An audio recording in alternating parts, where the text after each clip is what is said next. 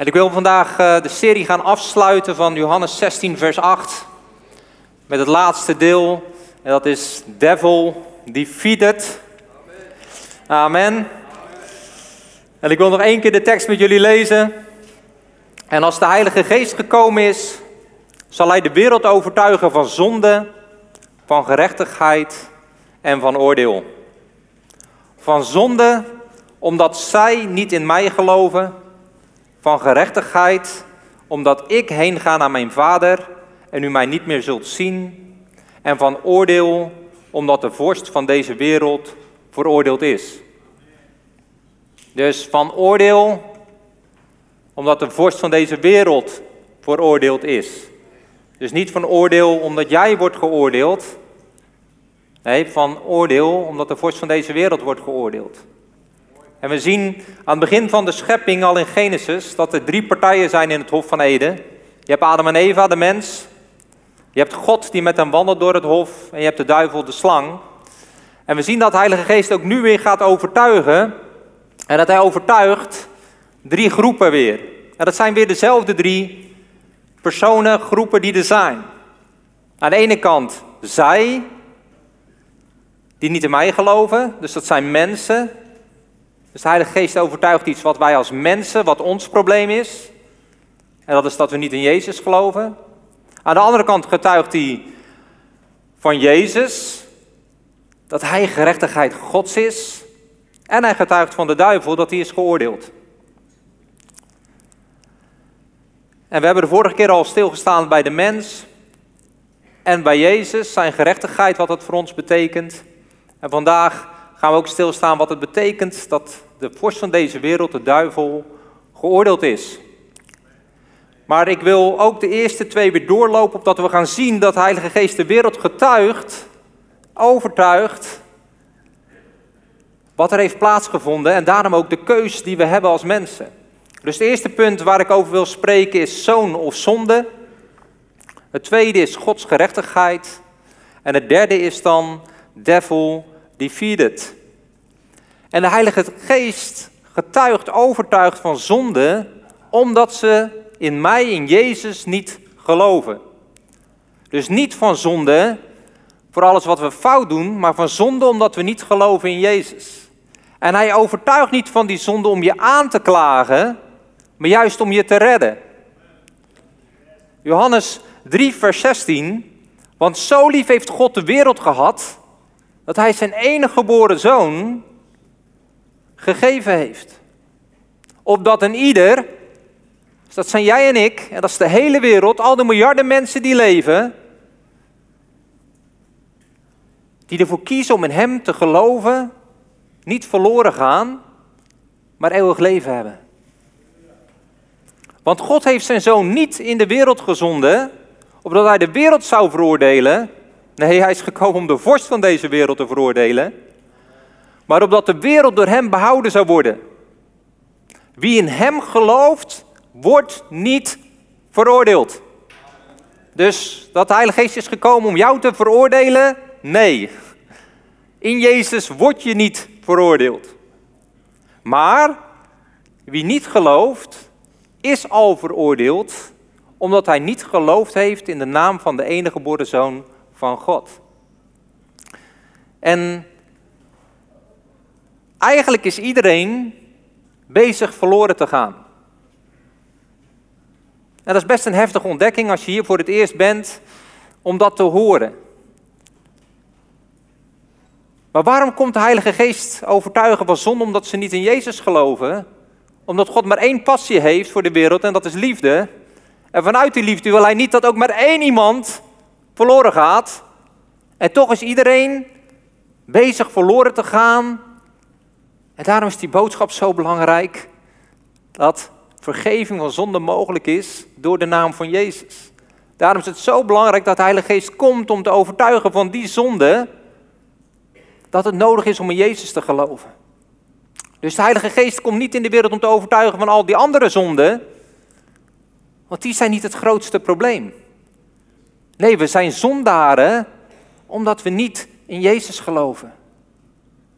En het is Gods liefde die overtuigt Dat hij de oplossing heeft gemaakt, heeft gebracht, wat we net hebben gevierd, wat Mark net heeft gezegd, doordat Jezus naar deze aarde is gekomen. En de Heilige Geest is degene die continu daarin harten aanklopt. En waar Jezus zich laat zien. Met zijn doorboorde handen, met zijn doorboorde voeten. En zegt, dit heb ik voor jou gedaan. Dus mensen gaan niet verloren voor alle zondige daden. Jij bent geen zondaar om je zondige daden, maar om je ongeloof in Jezus en zijn volbrachte werk. En daarom is het ook een positieve boodschap, een boodschap van liefde, want er wordt maar iets van je gevraagd wat iedereen kan. En dat is Jezus aannemen in je hart. Moeilijker is het niet.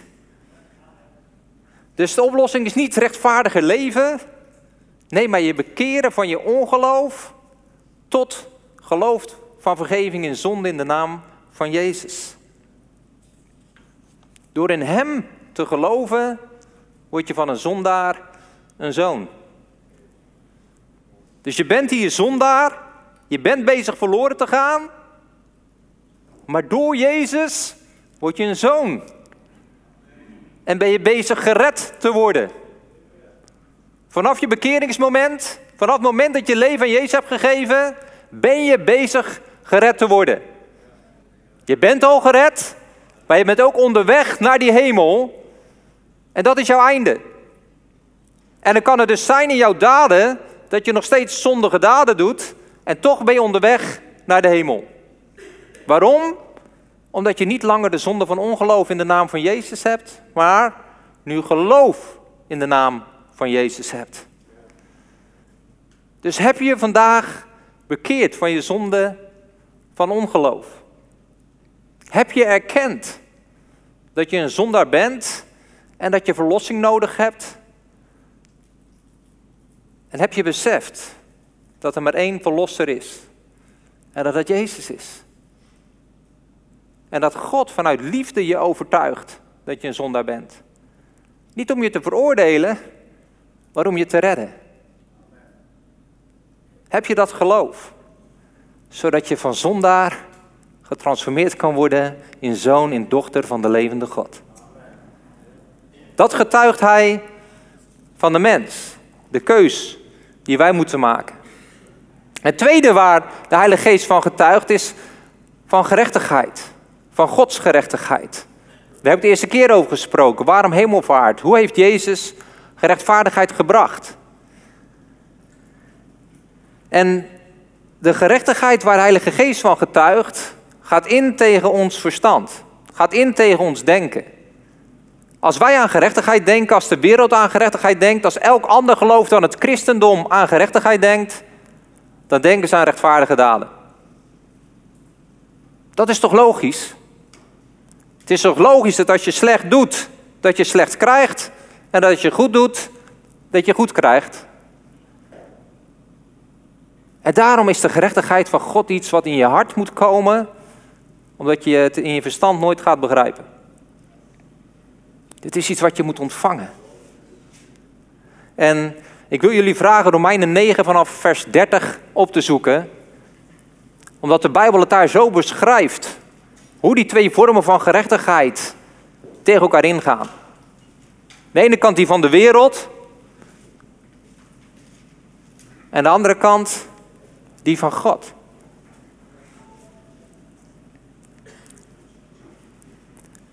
En de gerechtigheid zoals we die nadenken te jagen, is eigenlijk de gerechtigheid van de wet. En er was heel het Joodse geloof was daarop gebouwd. Maar je ziet dat ook terug in het Hindoeïsme, in het Boeddhisme, in de islam. Het is allemaal gebouwd op een gerechtigheid die je bewerkstelligt als mens. En in vers 30 lezen we, wat zullen wij dan zeggen? Dit, dat heidenen, Nederlanders, Chinezen, Antillianen, Surinamers, Molukkers, nou ja, noem ze allemaal maar op. Allemaal mensen die geen Jood zijn, die geen gerechtigheid hebben nagejaagd, dus die ook nog eens niet zich zo inspannen om God te kennen. gerechtigheid verkregen hebben. Gerechtigheid echter die uit het geloof is. Maar Israël, dat de wet van de gerechtigheid najaagde, is aan de wet van de gerechtigheid niet toegekomen. Waarom niet? Wat is het grote probleem? Omdat zij niet, die niet uit het geloof zochten, maar als uit werken van de wet. Dus waar probeer je nog rechtvaardig te worden? Door naar jezelf te kijken in plaats van naar Jezus te kijken. Want ze hebben zich gestoten aan de steen des aanstoots, zoals geschreven staat.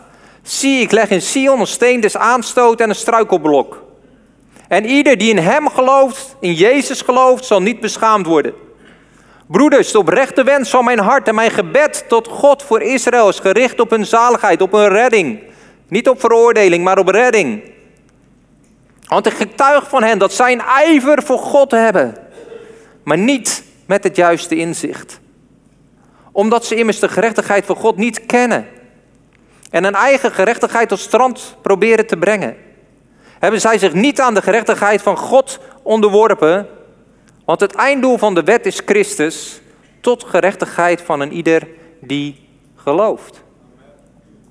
Gerechtigheid is in Jezus die een einde heeft gemaakt aan het oude systeem.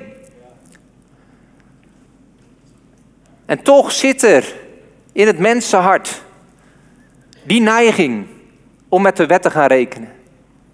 Die neiging om te vinden dat je ergens recht op hebt, omdat je het beter doet dan een ander. Of om jezelf omlaag te halen, omdat je vindt dat je het minder doet dan een ander. Waarbij je continu niet rekent met Jezus, maar rekent met hoe goed of slecht je het zelf aan het doen bent. Je rekent niet met de gerechtigheid van God en je onderwerpt je daar niet aan. Maar je hanteert je eigen systeem van gerechtigheid. En dat is wat Paulus hier zegt wat het probleem is. Ze jagen naar gerechtigheid. Ze zijn er ijverig voor. Maar ze onderwerpen zich niet aan de gerechtigheid die God heeft ingesteld. En dat is gerechtigheid die niet te maken heeft met onze zondige en rechtvaardige daden, maar die te maken heeft met geloof in Jezus. En de Bijbel, die is daar zo helder over. En de Heilige Geest getuigt daarvan, er is gerechtigheid in Jezus. En er is één tekst in Romeinen, want alle hebben gezondigd en missen de heerlijkheid van God en worden om niet, om niet gerechtvaardigd door zijn genade. Door de verlossing in Christus Jezus. Om niet gerechtvaardigd worden. Er zijn mensen die alles op alles zetten om het juiste te doen. En dan is daar iemand, een Nederlander, een heiden, die het nog ineens najaagt. Die gewoon op straat loopt en opeens komt er iemand naar hem toe en die zegt: Je kan behouden worden door te geloven in Jezus. Terwijl hij helemaal niet op zoek was. En op dat moment gebeurt er iets in zijn hart, wordt hij geraakt door de liefde van God. En hij beleidt het en wordt, hij wordt rechtvaardig. Zo simpel kan het toch niet zijn? Zo simpel mag het toch niet zijn? En toch staat er hier om niks en uit genade. Dus hoef ik alleen maar te geloven? Maar wat, wat, wat als ik geloof, maar vervolgens ervoor kies om een vrouw te vermoorden? Wat als ik geloof, maar vervolgens gewoon maar in mijn leven doe waar ik zelf zin in heb. Kent u die gedachte? Waarbij je iets in je hart wil ontvangen, maar met je hoofd allemaal scenario's komen waarvan ik hoop de werkelijkheid niet dichtbij is, dat je dat daadwerkelijk gaat doen. Maar wat daar puur is, om jou weg te houden van het ontvangen van die gerechtigheid die je zo hard nodig hebt. En wat is het probleem daarmee? Dat dat allemaal in je hoofd is. Terwijl gerechtigheid ontvang je in je hart. En in Zwijndrecht noemen we dat je, je hasses. Je hasses. Je hartjes, je hasses. En dat is dus belangrijk dat je iets gaat ontvangen, verstaan met je hart en niet met je harses. Dan veranderen je verlangens, dan verlangen je gevoelens. Dan wil je vrouw niet vermoorden, maar liefhebben. Dan verandert je denken. Maar waar heeft het mee te maken? Dat je het ontvangt in je hart.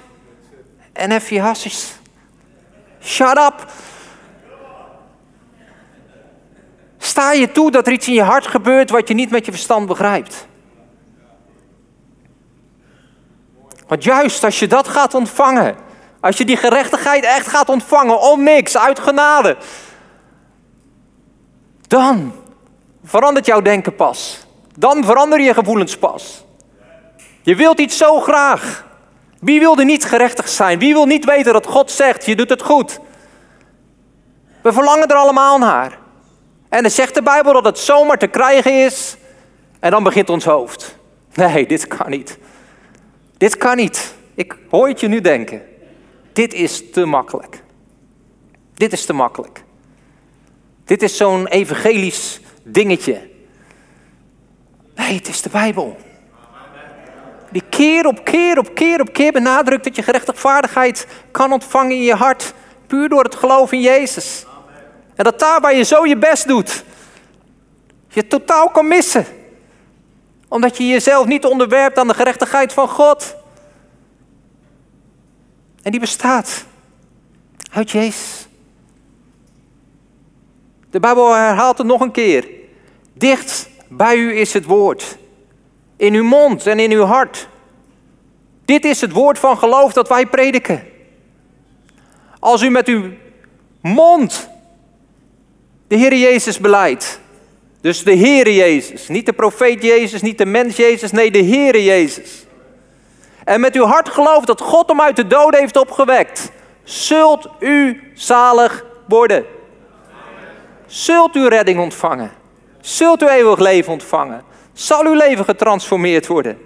Want met het hart gelooft men tot gerechtigheid. Met het hart. En met de mond beleidt men tot zaligheid. Dus wat is er betrokken bij onze redding? Wat is er betrokken bij gerechtvaardigheid? Je hart en je mond.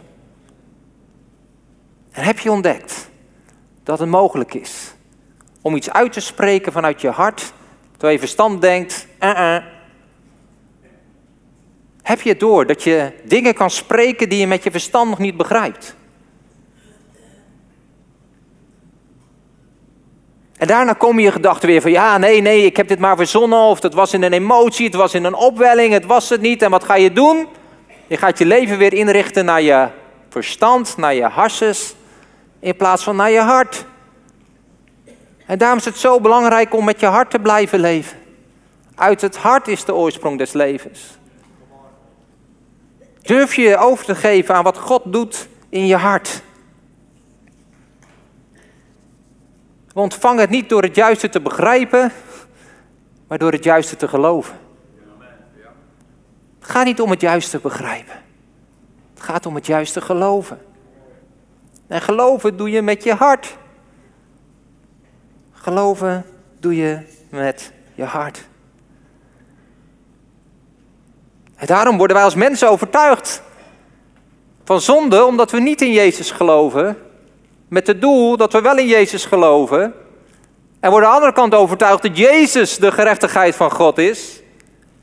En het mooie is dat hij direct ook een overtuiging is wat de plaats van de duivel is. Van de heerser van deze wereld, de vorst van deze wereld. Zo noemt Jezus de duivel. En ik denk dat als we om ons heen kijken, we ook moeten zeggen dat er nog heel veel in de wereld gebeurt wat we niet kunnen zeggen, nou dat is het koninkrijk van de hemel. Toch? Ver weg, dichtbij. Er gebeuren nog zoveel dingen in het leven. er zijn mensen die zeggen, ja, de duivel is verslagen. En daarom uh, op deze wereld is hij er niet meer. Ja, dan hebben we echt een probleem. Want dan zou dit al de hemel moeten zijn. Nee, maar hij is wel verslagen. Hij is verslagen. De staat is veroordeeld. Het is voltooid verleden tijd. ik ben niet zo goed in Nederlands. Joel is een zoon van zijn vader, die heeft ook als slechtste vak Nederlands. Maar voltooid verleden tijd betekent dat iets heeft plaatsgevonden. Er heeft iets plaatsgevonden. Er is een veroordeling uitgesproken. En ik wil jullie vragen om op te zoeken, Colossense 2, vanaf vers 13. Dat we daar ook lezen dat er wel degelijk de vorst van deze wereld is veroordeeld.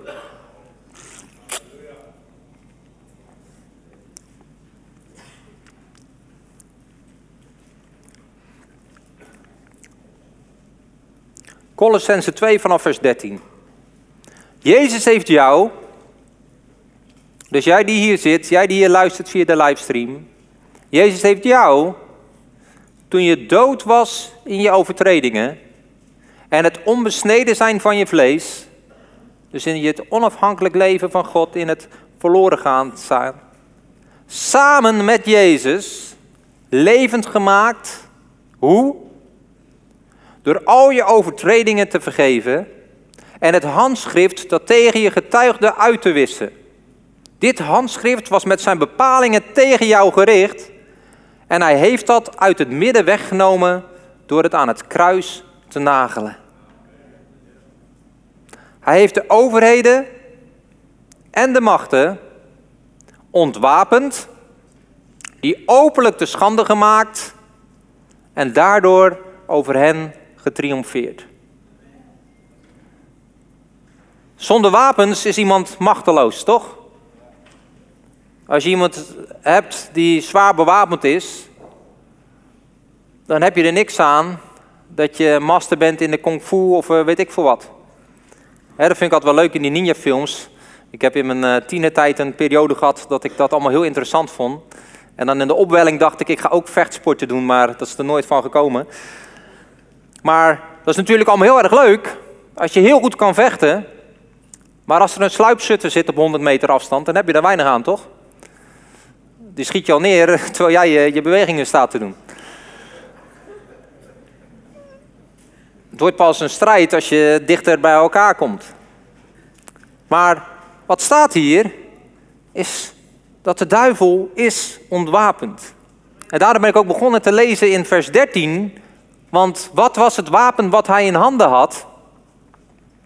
Het waren onze zonden. Het waren onze overtredingen.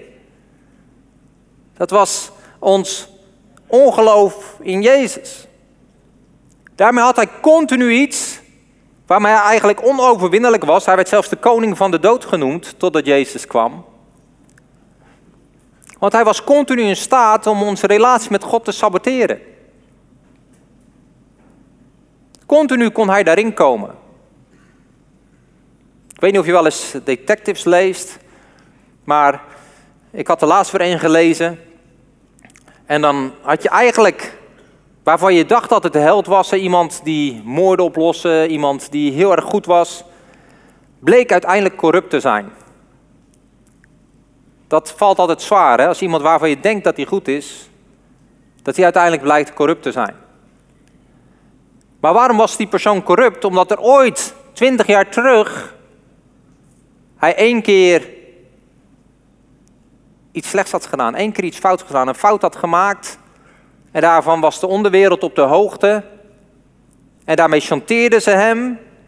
En omdat hij gechanteerd werd, moest hij iets voor ze doen.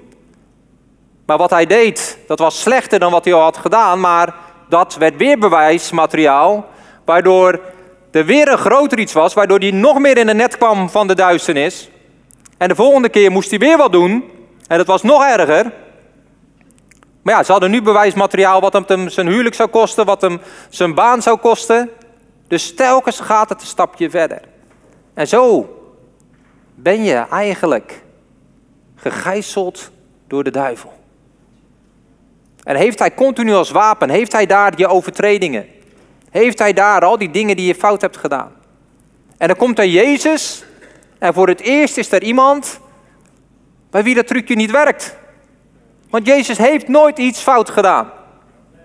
Daarom zegt Jezus ook, hij heeft geen macht over mij. Waarin ligt de macht van de Satan? In de zonde. Maar Jezus had geen zonde, dus er was daar geen macht. En vervolgens heeft Jezus door zijn werk gemaakt dat die macht over ons er ook niet meer is. Hij heeft hem ontwapend. Maarten Luther had een keer een droom. En in die droom stond de duivel voor hem. En die had een hele lijst met allemaal zonden. En die noemde die allemaal zo op voor Maarten Luther. En Maarten Luther zag in zijn droom heel die lijst doorgaan. En hij moest eerlijk bekennen dat alles wat op die lijst stond, dat klopte. Misschien jij ook. Zit je hier. En nu begint bij jou ook dat je al dat stemmetje hoort en dan begint de aanklacht en dan komen je zonden voorbij. En in zijn droom moest hij eerlijk bekennen, al die dingen die kloppen. Er ontbreken er zelfs nog een paar. Integer van hem. Ontbreken er zelfs een paar. Maar in zijn droom pakte hij een pen, die doopte die in rode inkt. En vervolgens schreef hij over heel dat vier, dwars over heel die grote zondelijst. En het bloed van Jezus Christus. Gods Zoon. Reinigt van alle, alle, alle zonden. Van alle zonden. En hij schreef dat over heel die lijst met zonden. En hij verscheurde het, hij gooide het in de open haard, hij draait zich om. En er was geen duivel meer. Hij is ontwapend. Wat voor lijst er ook in je hoofd afspeelt. Wat voor lijst er ook wordt gemaakt. Als je daar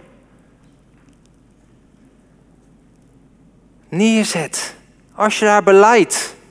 Als je daarin in je hart gelooft dat het bloed van Jezus Christus, Gods Zoon, reinigt van alle zonden. Daarom is de Satan overwonnen. Daarom is hij ontwapend. Daarom is hij openlijk tentoongesteld. Zo is er over hem getriomfeerd. Hij heeft niks meer om jou en mij aan te klagen. Helemaal niks. Het enige wat ons nog in de weg staat is ons ongeloof in Jezus. Dat is het enige.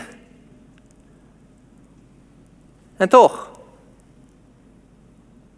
wat ik net zei, dit is zo'n goed nieuws.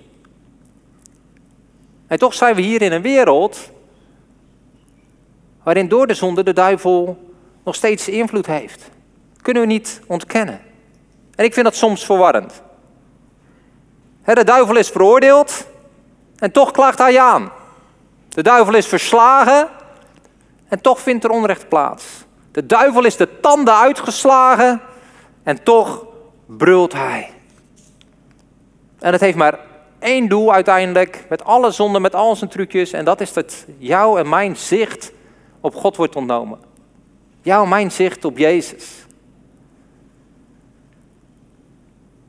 Terwijl wat zegt de Bijbel? Wat getuigt de Bijbel? Juist doordat al die zonden zijn uitgewist, zegt de Bijbel dat niets jou kan scheiden van de liefde van Christus.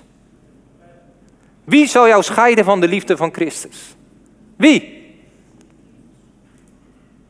Verdrukking, benauwdheid, vervolging, honger, naaktheid, gevaar, het zwaard, kanker. Wout heeft net getuigd. Kan niet. Zelfs kanker kan dat niet erover. Nee, in dit alles ben je meer dan overwinnaar. Door Jezus die jou lief heeft. Want ik ben ervan overtuigd dat nog dood, nog leven, nog engelen, nog overheden, nog krachten, nog tegenwoordige, nog toekomstige dingen, nog hoogte, nog diepte, nog enig ander schepsel jou zou kunnen scheiden van de liefde van God in Christus Jezus. Niets. De duivel kan niks meer over. Hij probeert je te overtuigen. Ja, dat dit gebeurt in je leven, dat komt omdat je dat hebt gedaan. Of omdat God boos op je is. Of omdat je zonde in de weg staat. Die redding, die is niet voor jou. Dat verdien jij niet met hoe jij leeft. Hij brult Maar zijn tanden zijn de bek uitgeslagen door Jezus. Hij kan brullen wat hij wil, maar het is niet de werkelijkheid. Niet de werkelijkheid in de hemel, niet de werkelijkheid in God. Want de waarheid is dat niets ons kan scheiden van de liefde van Jezus. En dan getuigt de Bijbel er ook nog van. Lieve kinderen, u bent uit God en u heeft hen overwonnen, de duivel overwonnen. Want hij die in u is, is groter dan die in de wereld is. Wie is er in ons? Jezus. Wie is er in de wereld? De duivel. Wie is er groter? Jezus. Jezus is groter dan die in de wereld is. Dus hij is nog wel in de wereld. Nou, konden wij niet ontkennen, ontkent de Bijbel ook niet. Hij is nog in de wereld. Maar Jezus in ons is groter. Geloof je dat Jezus in jou is? Ja, maar ik heb gisteren. Ja, maar geloof je nou dat Jezus in je is? Ja, maar ik ga morgen. Geloof je nou dat Jezus in je is? Waar ben je op gefixeerd? Waar ben je op gefocust? Hoe verre ben je nou bewust van dat Jezus in jou is? En dat Hij groter is dan die in de wereld is? In hoeverre leef je vanuit dat besef? In hoeverre bepaalt dat jouw leven? Ik denk oprecht, en uh, misschien zijn er sommige christenen die niet met me eens zijn, maar dat de duivel sterker is dan dat ik ben. Dat denk ik. Maar omdat Jezus in mij is, lig ik daar niet wakker van.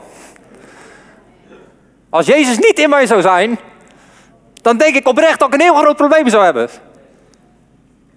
Maar daarom reken ik met Jezus, die in mij is, die groter is. En daar begint altijd de verleiding van de duivel. Dat jij niet gaat rekenen met Jezus die in jou is, maar dat je gaat rekenen met jezelf.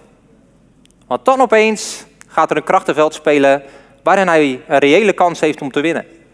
Maar hij heeft nul, nul, nul, nul kans om van Jezus te winnen. En daarom is het zo belangrijk dat we ons bewust zijn dat Jezus in ons is. En dan kan hij brullen en brullen. Misschien door lijden, door leugens, door het leven, door omstandigheden.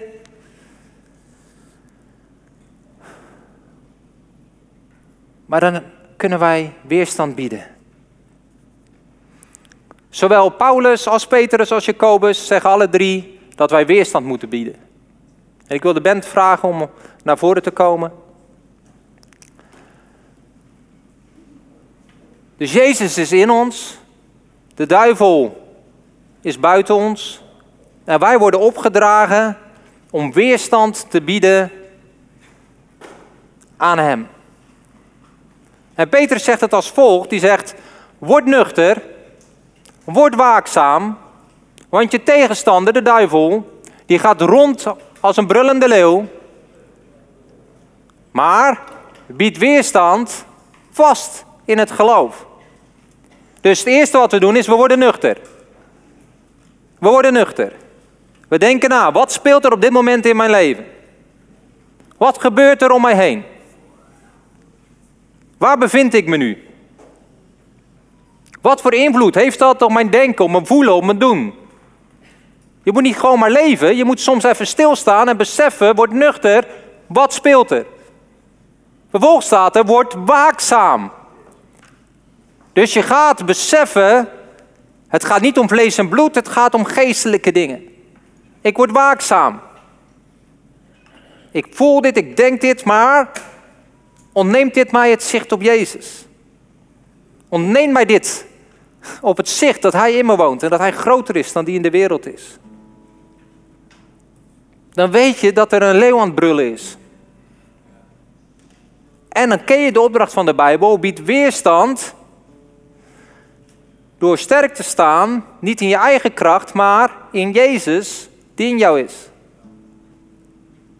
Dus ga in je leven nou niet te veel rekenen met jezelf, maar als die leeuw brult, laat de leeuw van Juda brullen.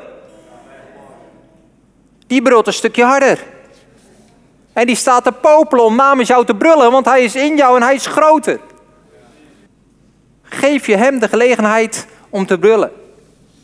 Dus dat weerstand bieden heeft niet zoveel te maken met dat jij heel erg sterk bent.